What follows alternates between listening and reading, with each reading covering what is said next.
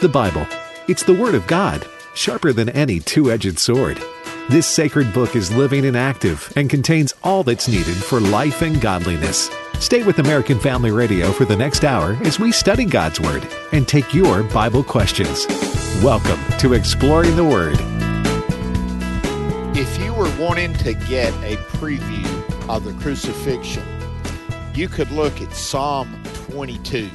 It is one of the most amazing chapters in all the Bible, as it will declare so many things concerning the crucifixion, even before crucifixion became a means of death. This is Bert Harper along with Dr. Alex McFarland, and it's our joy to be with you on Exploring the Word. And today, if you would follow us and just have a Bible study with us, we're in John chapter 19. We're going to start with verse 16 and we'll see how far we go. As I said yesterday, we're taking our time through the Gospel of John. It's it's not a book that you want to speed through. You go through it very slowly. There's so much there. So Alex, mm-hmm. yesterday we had his trial. Let me say this, the mock trials plural. Right. And then we come in verse 16 it says so he delivered talking about Pilate delivered him to them to be crucified. So they took Jesus and led him away. And so that mm. set up verse 17, and they led him to the place of the skull called Golgotha. I know you have been there. Uh, there, there's two different places outside of Jerusalem where the possibilities of of the Golgotha and and the even the tomb there. But it is if you ever get the opportunity to go to Jerusalem, take it. And I want to just tell you, visiting either one of those two places where they could it could have been, and one of them is accurate. We don't know exactly which one. People have their choices in that. But Alex, it's one of the most I would say uh, moving experiences of my life to be there where the crucifixion took place. Amen. Well, yes. And uh, when I was there, I bought the book. There was a, a, Gordon, they call it General Gordon, who was a British emissary who went there in the 19th century and, you know, really kind of surveyed the area and mapped it out. And, uh, there's a book that you can buy there at the Garden Tomb that has all of his drawings and measurements and lots of historical stuff. And I got to tell you, it was kind of an expensive book, but I bought it anyway. And I'm so glad. And, and I really do believe um, the, the Golgotha that's outside the city walls, the place of the skull, which um, you know, if if you stand in a certain place, I mean, it really does look like a skull, doesn't it, Bert? It really does, and, and I would agree with you the greater likelihood is that. But again, yes. it's kind of like Christmas Day. We oh, that's not his birthday. It could have been. It may not have been, but it's when we celebrate. It's not which hill it is. It's what took place on that Mount Calvary, isn't it? Well, it really is. It really is. And, you know, you mentioned that we've been going fairly slowly through the Gospel of John. Uh, the, the great, great preacher John MacArthur, uh, I had once read that on Sunday mornings, he spent a decade going through the Gospel of John 10 years. Yeah. Now, I, I don't know that we'll go that long. I, in fact, I'm pretty certain we won't take 10 years, but it is worth drilling down deeply. And as we get, you know, we resume in John 19, hey, I just want to give a, a, praise about you know everybody that uh, every Christian has a uh, an, an, impact they leave. And I got word uh, late yesterday. One of our longtime listeners and a dear dear friend to this ministry, uh, John Carruthers, passed away on December twenty third, and. Um, he was the dearest Christian brother, and in fact, he was a champion for AFR radio, loved the ministries of American Family Association, and uh, very often you could see him around Tupelo because he rode a bicycle. And, um, you know, I don't know when he stopped driving, but frankly, and we love this brother, it worried me that he would ride a bicycle in traffic, you know. But I was speaking at the Cove about a year ago, the Billy Graham Training Center, and there are people from all over North America. Well, there was Mr. Carruthers. and uh, folks, this man radiated the joy of the Lord. He had a smile and a countenance about him that was just so full of the Holy Spirit. And when I heard that he had gone on to heaven, spent his first Christmas in heaven uh, this year. Uh, what a dear brother, and may God bless all the John Carruthers of the world. And Bert, we, we all need to shine like that, don't we? We so really do. Alex, yeah. thank you for bringing that up. And he was a great brother. Matter of fact, on that trip, he, last trip, he called me up to ask, Bert, are you heading to hear Alex at the Cove? And uh, so he found his way up there, and we praise the Lord for his way to heaven. That is the way that Jesus paid it all. All to him we owe. Sin leaves a crimson stain, but Jesus is able to wash it white as snow. And so when Brother Carruthers entered into that glory, I I got a feeling he heard these words, "Well done, thy Amen. good and faithful servant." And so, and, Alex, that was a joy for you to bring that up, brother. Thank you. Well, as we get back into John 19, I mean, let me just say this. It's a, another reminder look, folks, wh- what else is there to live for but for Jesus? You know? And uh, maximize on Jesus because I, this life is very brief, isn't it, Bert? I mean, it goes by so quickly.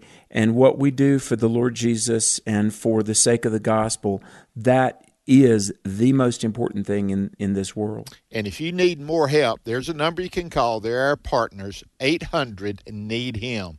You can do 800 or 888, either one. Both of those go to it. 888 Need Him, and there's some people there who will help you. Well, Alex, in verse 17 and 18, he bore his own cross.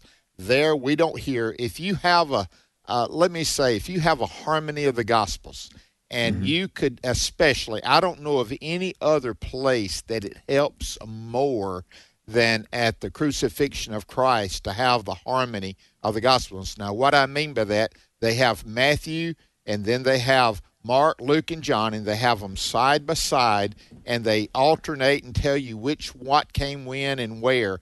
And it is one of the most helpful things. I remember taking that course in New Testament at Blue Mountain College, and I got a hold of my first Harmony of the Gospels, and mm-hmm. I still have that book, and I still take it down when it comes to the cross and looking and making sure of all the things when it occurred during this period of time. Yes. But they crucified him, one thief on one side, one on the other. And again, that's in Psalm 22. I, I opened the program with that. It's amazing. And so, Alex, here is Jesus, the center of of of the two crosses either side of him is that a picture of Jesus dying for the world as well? You know, he oh, died you know, for sinners like us, didn't he not? You know, you and I talked about this several years ago how really on Mount Calvary it is like a microcosm of the human race. I mean, you've got Jesus, the center point, the focal point of human history. And even to this day, we talk about BC and AD the world before the coming of Jesus, and then everything that's happened since. And then you've got uh, what in old times they would call the penitent thief, repentance. If you're in a state of re- repentance, you are penitent. So there, there was one thief being crucified who said, Lord, remember me when you come into your kingdom. Then there was the unbelieving thief. And it is, look, this world, there are those who have Christ and those who need Christ. That's that's really the dividing line of humanity. So this is very pictorial of of the world, isn't it? And by the way, let me just say, you and I have also talked about uh, the Bible has a lot to say about mountains. You know, the mountains of Moriah, uh, Mount Sinai, and Mount Calvary. You're you're standing on one of those two mountains. Do you know that Sinai represents law? And if you think, well, you know, I'm, I'm a pretty good person. I if you're trying to get to heaven on self righteousness, you need to leave Mount Sinai and come on over to Mount Calvary, Amen. where in grace Jesus paid your sin debt. Amen, brother. That is the truth. And uh, I, I just want to tell you to get into heaven on your own merit is impossible. You say, mm. well, uh, perfection. No man is perfect. Perfect. Jesus Christ is the only one that meets that criteria. Everyone fails. And no matter what sin it is, it's like jumping a chasm, Alex. If that chasm was 10 feet wide and you made it 9 feet and 11, 9 feet 11 inches, guess what? You'd still come short as mm. much as the guy that just jumped out two inches. He made it just two inches across. The result right. is the same. If so you've missed, you've missed. If you've missed, you missed. And and he says that Jesus is in the center. Jesus is the centerpiece of history. You're talking about BC and AD. They try to take Christ out of it, and they call it before the Common Era, BCE. And I said, Well, what era are you talking about? And they said, Well, the Common Era. I said, When did that Common Era start? It started. It started with Jesus Christ. So they they try to take Jesus out of everything, and I'm just telling you, it's kind of like we've been reading here. And you made a great statement yesterday. Here's these heretics, these evil people trying to do what's right, but in their statements they reveal who Jesus Christ is. And here that people say BCE, they don't even know. They're revealing who Jesus is. That is awesome. Well, and Bert, you know, I don't mean to spiritualize too much, but in verse 16 of John 19, it says, They took Jesus and led him away. Like you say, the people that changed the calendar, you know, the common era, not the year of our Lord, Anno Domini, but CE, they, they've tried to lead Jesus away. I think about professors. Some professors and they very uh, erroneously they'll deny that Jesus even lived or they'll say well maybe he did live but he wasn't the son of God. They've tried to lead Jesus away. But you know what we're trying to do? And our calling and we've got the Holy Spirit helping us we're trying to lead Jesus to people and people to Jesus. And so you know this this is a beautiful story of the greatest act of love. Even Jordan Peterson the famed psychologist out of Canada I don't completely know where he is spiritually, but he he online he'll say the greatest act of love, the most heroic deed, the greatest action ever in world history was that the Son of God was willing to be nailed to a cross to take our, our punishment. Now, yesterday we talked a fair amount about Pilate. Verse 19 Pilate wrote a title and put it on the cross, and the writing was, quote, Jesus of Nazareth, the King of the Jews. This title then read many of the Jews, for the place where Jesus was crucified was nigh to the city, and it was written in Hebrew, Greek, and Latin. Well, Bert, uh, this title in three languages, Jesus, King of the Jews, um, they didn't like that, did they? they did not. They said, I want you. They, they'd gotten their way with uh, Pilate so far, so they thought they'd get the rest of it. Don't say he is, say he said he was. And Pilate said with some backbone, What I've written, I've written. And Amen. he stood. And today we want you to know who Jesus is. He is King of the Jews, but He is your Savior. I pray that He is.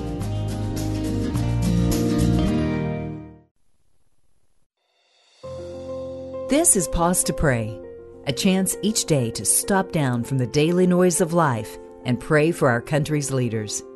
Today we pray for Angus King, Senator from the state of Maine. He has served as Senator since 2013 and is the state's former governor. Philippians 2 3 reminds us of the qualities of a good leader. Do nothing from selfish ambition or conceit, but in humility count others more significant than yourselves. Right now, with this in mind, let's pray together. Almighty God, we ask for guidance for Angus King as he serves the state of Maine. We ask this in Jesus' name. Amen. Pause to Pray is a service of this station and the Presidential Prayer Team, a nonprofit, nonpartisan ministry dedicated to encouraging prayer for our nation's leaders. To learn more, go to pausetopray.org. Satan isn't just after us. He's after our kids. Dr. Tony Evans says it's been that way since clear back in Genesis 3:16. He'll talk about the enmity between the seed of the woman and the seed of the serpent as we spend 2 minutes with Tony. Why is the family so important to Satan? I'll tell you why. Because the battle would be waged by the seed, by the offspring. And so Satan wants to destroy your family not only because he wants you, but because he wants the next generation. And if he can get the next generation before you have a chance to mold them, shape them, steer them, direct them, guide them, help them, if he can get them because of a messed up home, he not only now has your home, he has their home. And so it becomes a generational problem. Why? Because the battle is being waged by the seeds. And the tragedy is that Christians today are still fighting flesh and blood rather than principalities and powers and world forces that are devastating it. And so that's why we've got to fight for the family because whoever controls the family controls the future. And that's why we've got to fight against men walking off from their families because they're getting too tired or it is too hard. That's why we've got to fight against women who are in so in love with the workplace that they neglect the seed that is the next generation. There is a battle on, and he wants to get your family because Satan understands something that many Christians don't, and that is God does not work in a context of disunity. Learn more about how to protect yourself and your family in Dr. Evans' book, Warfare a look at how to live in the spiritual victory Christ died to give you. Get details today at tonyevans.org. Then join us next time for Two Minutes with Tony. Search me, God, and know my heart. Test me and know my anxious thoughts. See if there is any offensive way in me, and lead me in the way everlasting. Psalm 139, 23, and 24. American Family Radio.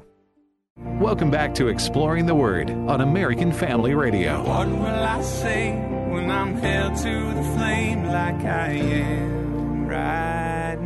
Welcome back to Exploring the Word. Bertie and Alex here. And on this Wednesday, we're going through John 19. If you have a copy of the Word of God, we hope you'll join us because it is filled with glory. By the way, if you want to watch us, along with hearing us, you can go to streaming.afa.net, streaming.afa.net, or we're on Exploring the Word Facebook, so you can get us either way. And uh, we hope that you can do that. And we are enjoying this. Uh, I'm having to get used to looking at a camera a little bit more, mm. Alex, than I did before. Yeah. And uh, so, anyway, but it's good. I can look at the screen and see you, man. Uh, that's that's exciting. I don't just hear you; I can get to see you. Well, back at you, brother. It's great to be with you, and great to have everybody with us in John chapter 19. You mentioned just before the break in verse 22, Pilate uh, with some backbone. Uh, I guess better late than never. yeah. But he said, "What I have written, I have written." Uh, uh, he showed a little fortitude there, and it's about time, isn't it? It is, and and this is what we're saying to you who are listening. Today is the day of salvation, not tomorrow. We do not know what a day may bring. I was I wasn't watching the football game that happened Monday night between the Buffalo Bills and and, and the uh, Cincinnati Bengals, but I saw the replay of the young man that America and the world has been praying for.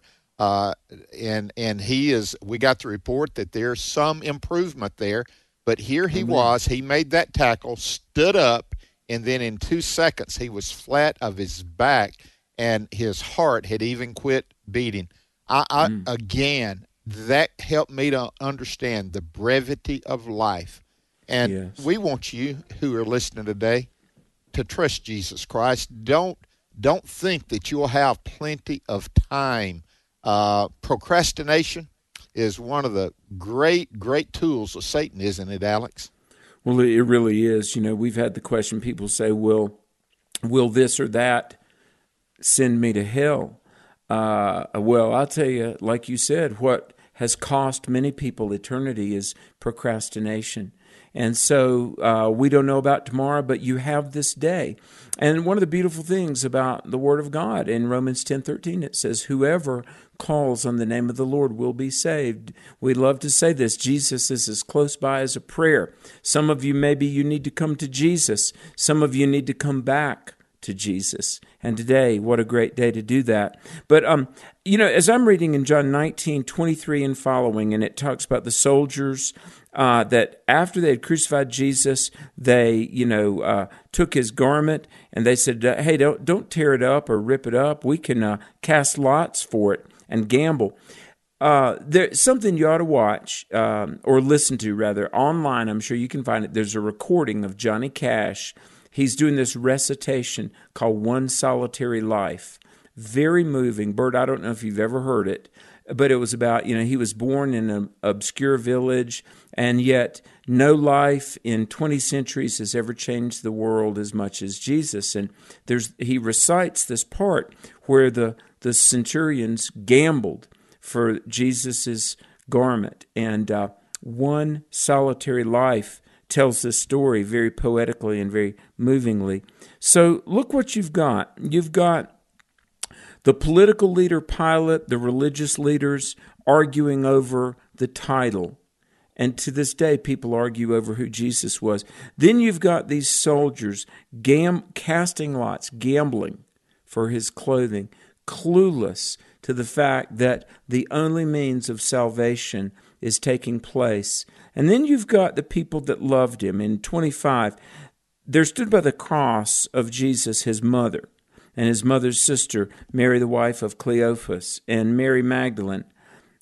In a way, Bert, you got three groups here the political and the religious. They're oblivious to the significance of Jesus. You've got the secular world just gambling, and uh, but then you've got the believers that love Jesus. Now, folks, whether you're actively rejecting Jesus or just obliviously living, not even trying to think about it, or you're a follower, you're in one of those camps. You, you really are.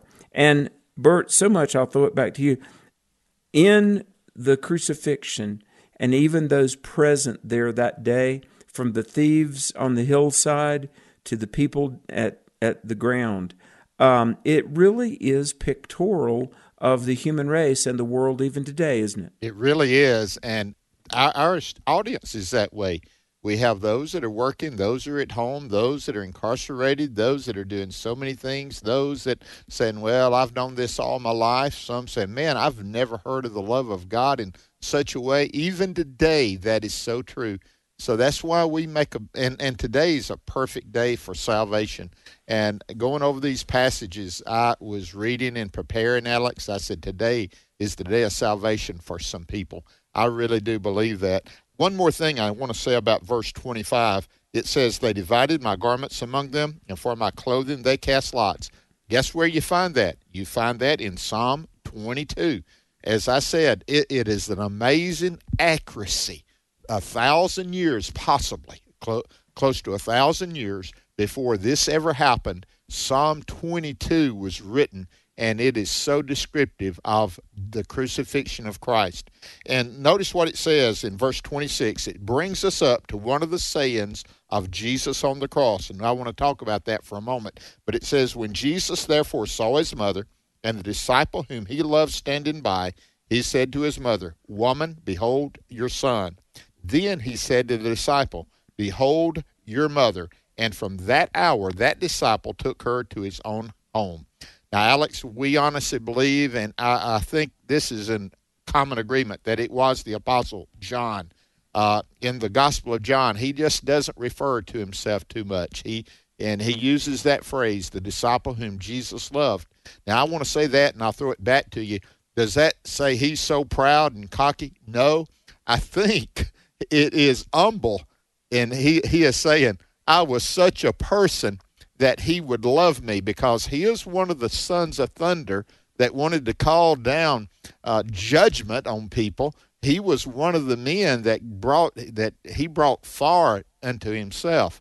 And uh, so, John, this is a statement of humility that unlovable as he was, God loved him as well. So, Alex, I love that statement, and and we need to know that that God loves us. So he loved the world. He loves us that he would give his only son, unique son, Jesus Christ. And you was talking about the man from Canada.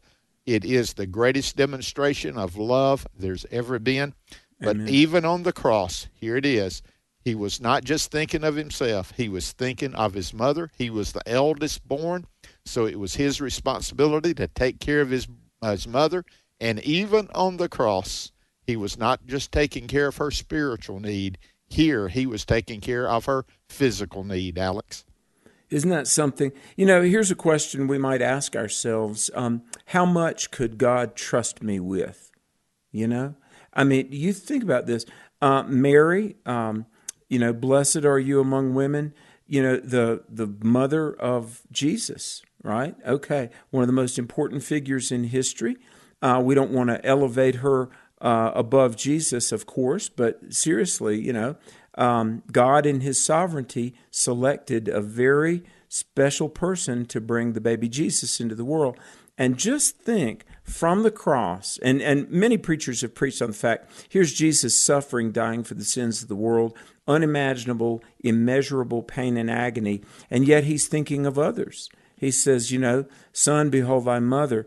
And goodness, what a what a sacred trust. Jesus is dying, go, going to leave this world. And Mary, however old she might have been, um, he was making sure that his mother was cared for.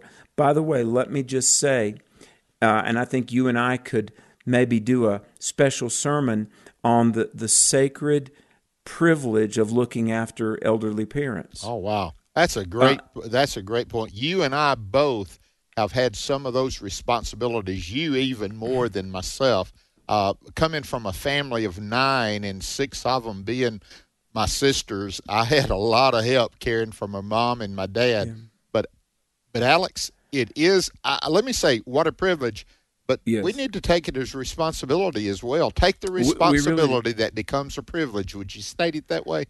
Yeah, and, and let me say this: there is a precedent here, and and I don't want to get off of the subject of the crucifixion. I mean, that's what's going on here. But let me just say, here's Jesus, and before he leaves this world, he makes sure that his mother is cared for. Now, the question comes up what happened to Joseph?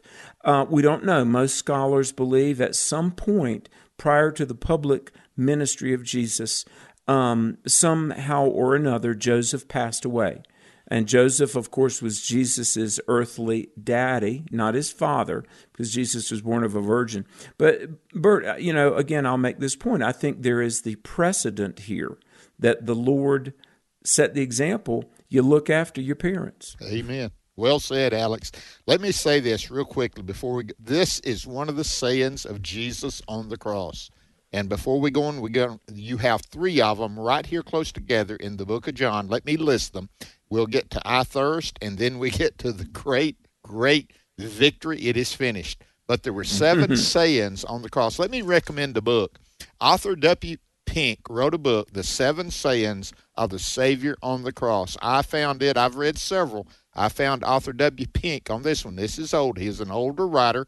Uh, he was very reformed, but and I would say that, and he hit the ball out of the park on this book, The Seven Sayings of the Savior on the Cross. If you can get that, it will be well worth your time. Alex, let me give them t- real quickly. We we're not going to go over this, but this is something that's good for everyone to hear. And you can go and if you don't get them all, you can go and preview this, and you can uh, look at it and hear it and write them down if you don't get them the first time. The first one was Father, forgive them; they do not know what they do. That's in Luke twenty three thirty four.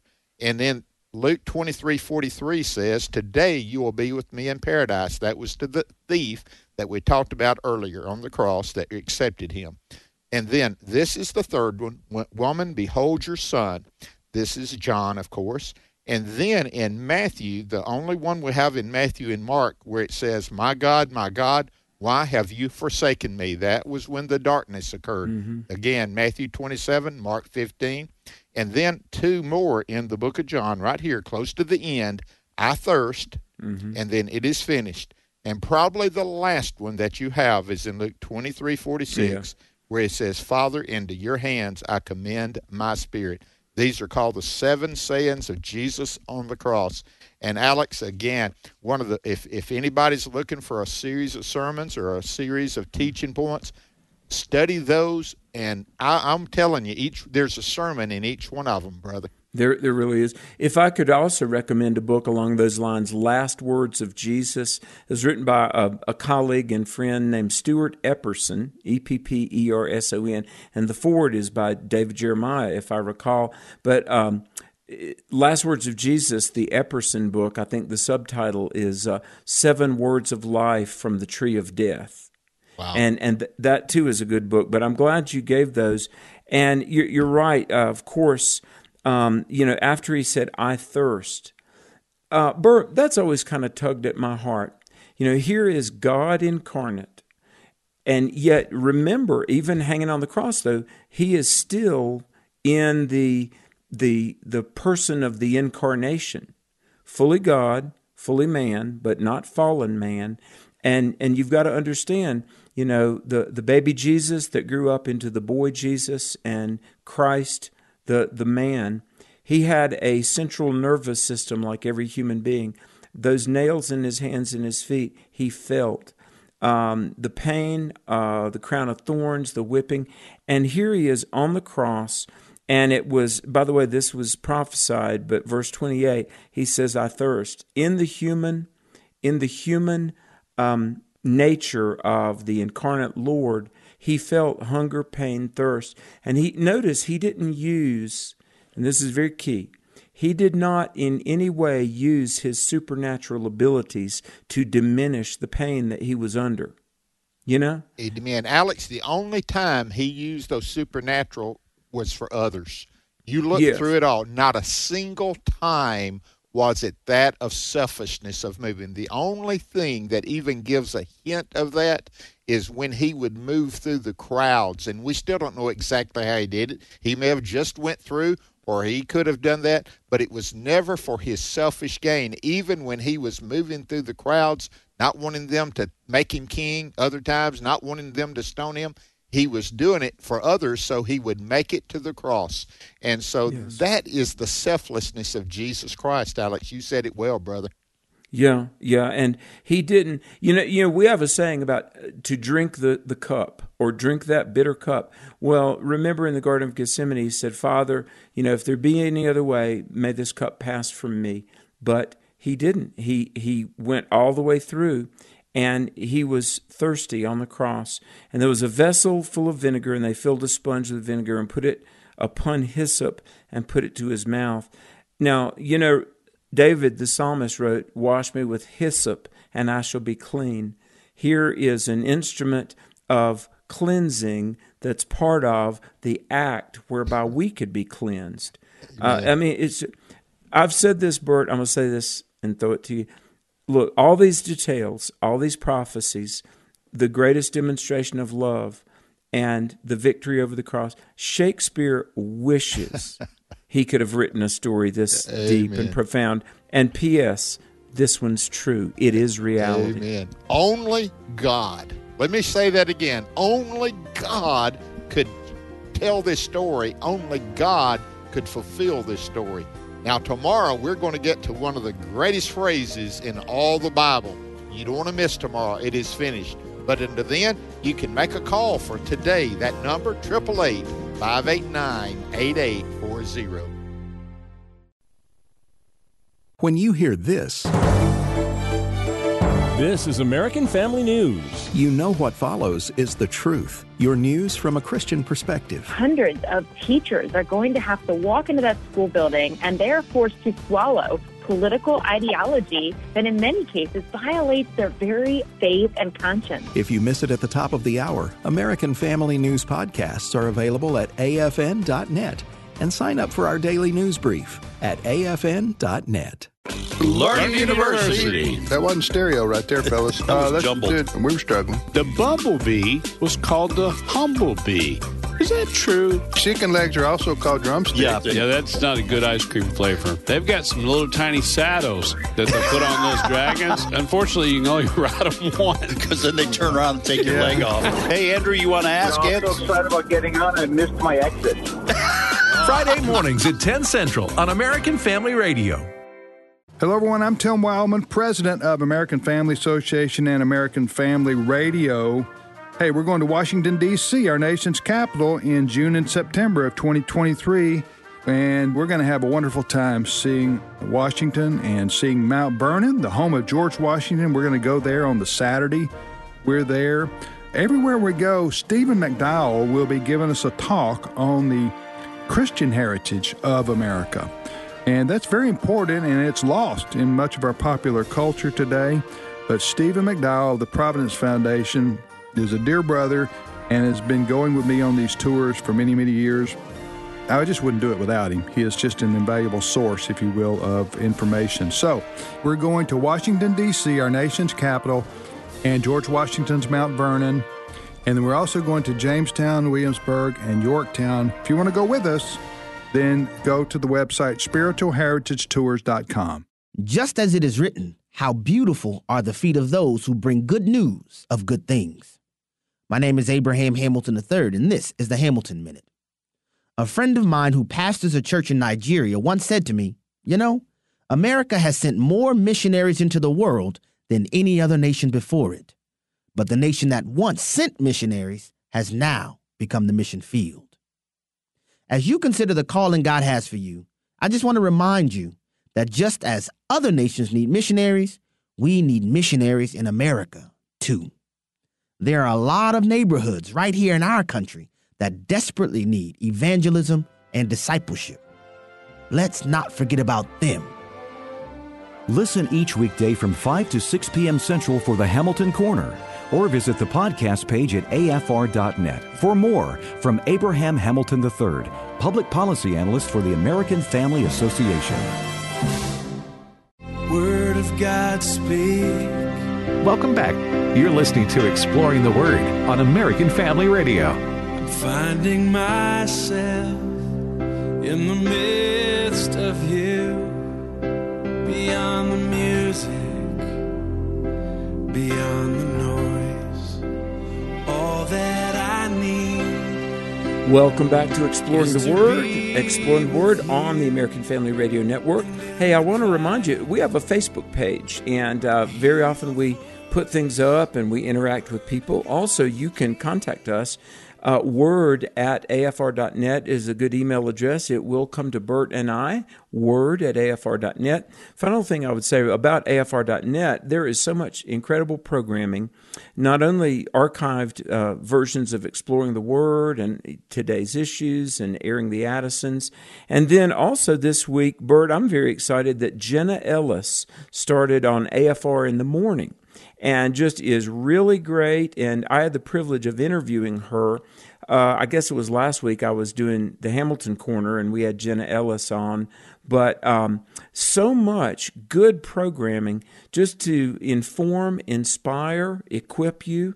And uh, check out AFR.net and let others know about it as well. It is. It's great. And let me remind you, we've got the lines that are open, 888 589 8840. And Alex, you are right again. And by the way, Sandy Rios that you get, we're gonna you're gonna be able to get her some Her because podcast. her podcast is going to come up. She got tired of getting up so early in the morning getting ready for that program, and uh, she had done a great job. Ten years of that, and now Jenna Ellis is there. So we praise God for that. But we want to go to her phone calls. And again, that number, and we have lines that are open, 888 589 8840. Alex and I have made a New Year's resolution. We're going to get to as many calls as we can and uh, let, you know, give answers that are precise and accurate. And uh, that's what we try to do. So we're going to try to do that today. So let's go to Mississippi. Welcome, Janice, to Exploring the Word. Uh, yes, I, I want to know uh, what was uh, uh, Stephen stoned? Okay, thank you, Janice. That's in Acts chapter 7, and then you get a little bit of the results of it in chapter 8. And here he is. You listen to these words, Janice, and I think you'll get it. Verse 51. I'm just going to preach part of his mm-hmm. sermon, Alex. You stiff necked and uncircumcised in heart and ears, you always resist the Holy Spirit as your fathers did so. Which of the prophets did your fathers not persecute? And they killed those who foretold the coming of the just one, of whom you now have become the betrayers and murderers who have received the law by the direction of angels and have not kept it. He goes on, and Alex, they just couldn't take that sermon that was so powerful and so strong. And there was a young man there named Saul that was going to make sure he paid for preaching the gospel, wasn't he? Well, yeah, you know, in Acts 8 1, it says Saul was consenting to his death. And the word there, i i- interesting word, you know, Saul of Tarsus, who later would become the Apostle Paul, he he basically made the decision for Stephen to get taken out. And the word there translated consenting means of one mind. In other words, Saul, who at that point was persecuting the church because he was not yet born again, he had his mind made up. I'm going to get that guy. I mean, that's about it, wasn't it, Bert? It really was. And they went along. Ju- listen, the leadership is so real. Just like in the crucifixion that we've been talking, yes, there were lay people there who was saying, crucify, crucify him. But the loudest voices, the most ones that were trying to turn them, was the religious leaders, the high priest, the priest, the Sanhedrin, the elders. And so here it is. They're angry at what he says, but here's Saul consenting to their death, the leader, and saying, This is what you need to do. So uh, that's the It was- importance of leadership. Alex, we need to have godly leadership, don't we? It was it was cancel culture even way back then. It really was. And, and Stephen got canceled in the worst way. Okay, thank you, Janice. Let's go to this is pretty nuts. Start out with Mississippi, my home state. Secondly, we go to North Carolina, Alex's home state, and talk to Brandon. Welcome, Brandon. Hey guys, uh, this is more or less a, uh recommendation question, but pre-Reformation there was an author by the name Thomas à Kempis who wrote *The Imitation of Christ*, and um, it's a it's a well-known book, and uh, it's I think it's other than the Bible itself, it's the most reinterpreted, or you know what I'm saying, uh, yeah. book right up there with Pilgrim's Progress. Yeah, it's been wondering if you guys translated, yeah. and what you think about it. Okay, Uh, what's your recommendations on it? Thank you. go ahead, Alex. You're the you're the yeah. authority of the books. Uh, well, you know, you're right. This was a German uh, man kind of right before the Reformation. And I think it's a very good thing because it says that on his tombstone, he lived to imitate Christ. And I, I think it's a good book. It's a Christian classic. It's never been out of print. Um, I think everything in it is is biblical. I, have never read anything in it that I would call heretical. Um, and so I, I would say good. I'm I'm thrilled people are still talking about this book, and I would encourage people to read it. Well, let me tell you, it was part of my required reading by me at Blue Mountain Yes. College. We had to read that book and write uh, write a paper on it and give it to you. And so, Brandon, I think you're in good standing with that. Again, there have been other great books that's been written, but listen, we had some great theologians. We think, oh, we've been enlightened and we have great theologians. Now, some of the greatest theologians was real early in the life of the church, and so uh, go Yeah. back and read some of their writings, and I'll, you will be blessed. Let's go to Kansas and talk to Larry. Thank you, Larry, for calling today. Oh, oh yeah.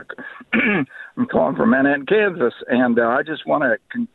I just want to tell you guys, I've been a long time listener of uh, conservative news talk uh, radio, but uh, you know, I've I can't get away from your your uh, program, AFA, from morning to afternoon. It, they're just it just grabs me. So uh, it's so uh, so exciting to hear that, and so uplifting and and and just so much good stuff that I could use on a daily basis uh, in my witness and everything else. So I just really appreciate you guys. I hope you keep it up, and I I'm gonna do everything I can to tell other people about you.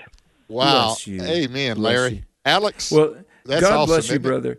About a year ago, this time, I was in Wichita, Kansas to preach, and just the finest people you'd ever meet anywhere. And so I'm thankful, uh, dear friend, that we've got listeners like you everywhere, in Kansas especially. But, Bert, um, there's an old hymn that says, We've a story to tell to the nations. Do you remember? I do. That- it's not sung much anymore, but I sung it as a as a teenager in our home church. I remember, man, when it came time to taking mission offering, that's the song that they would sing.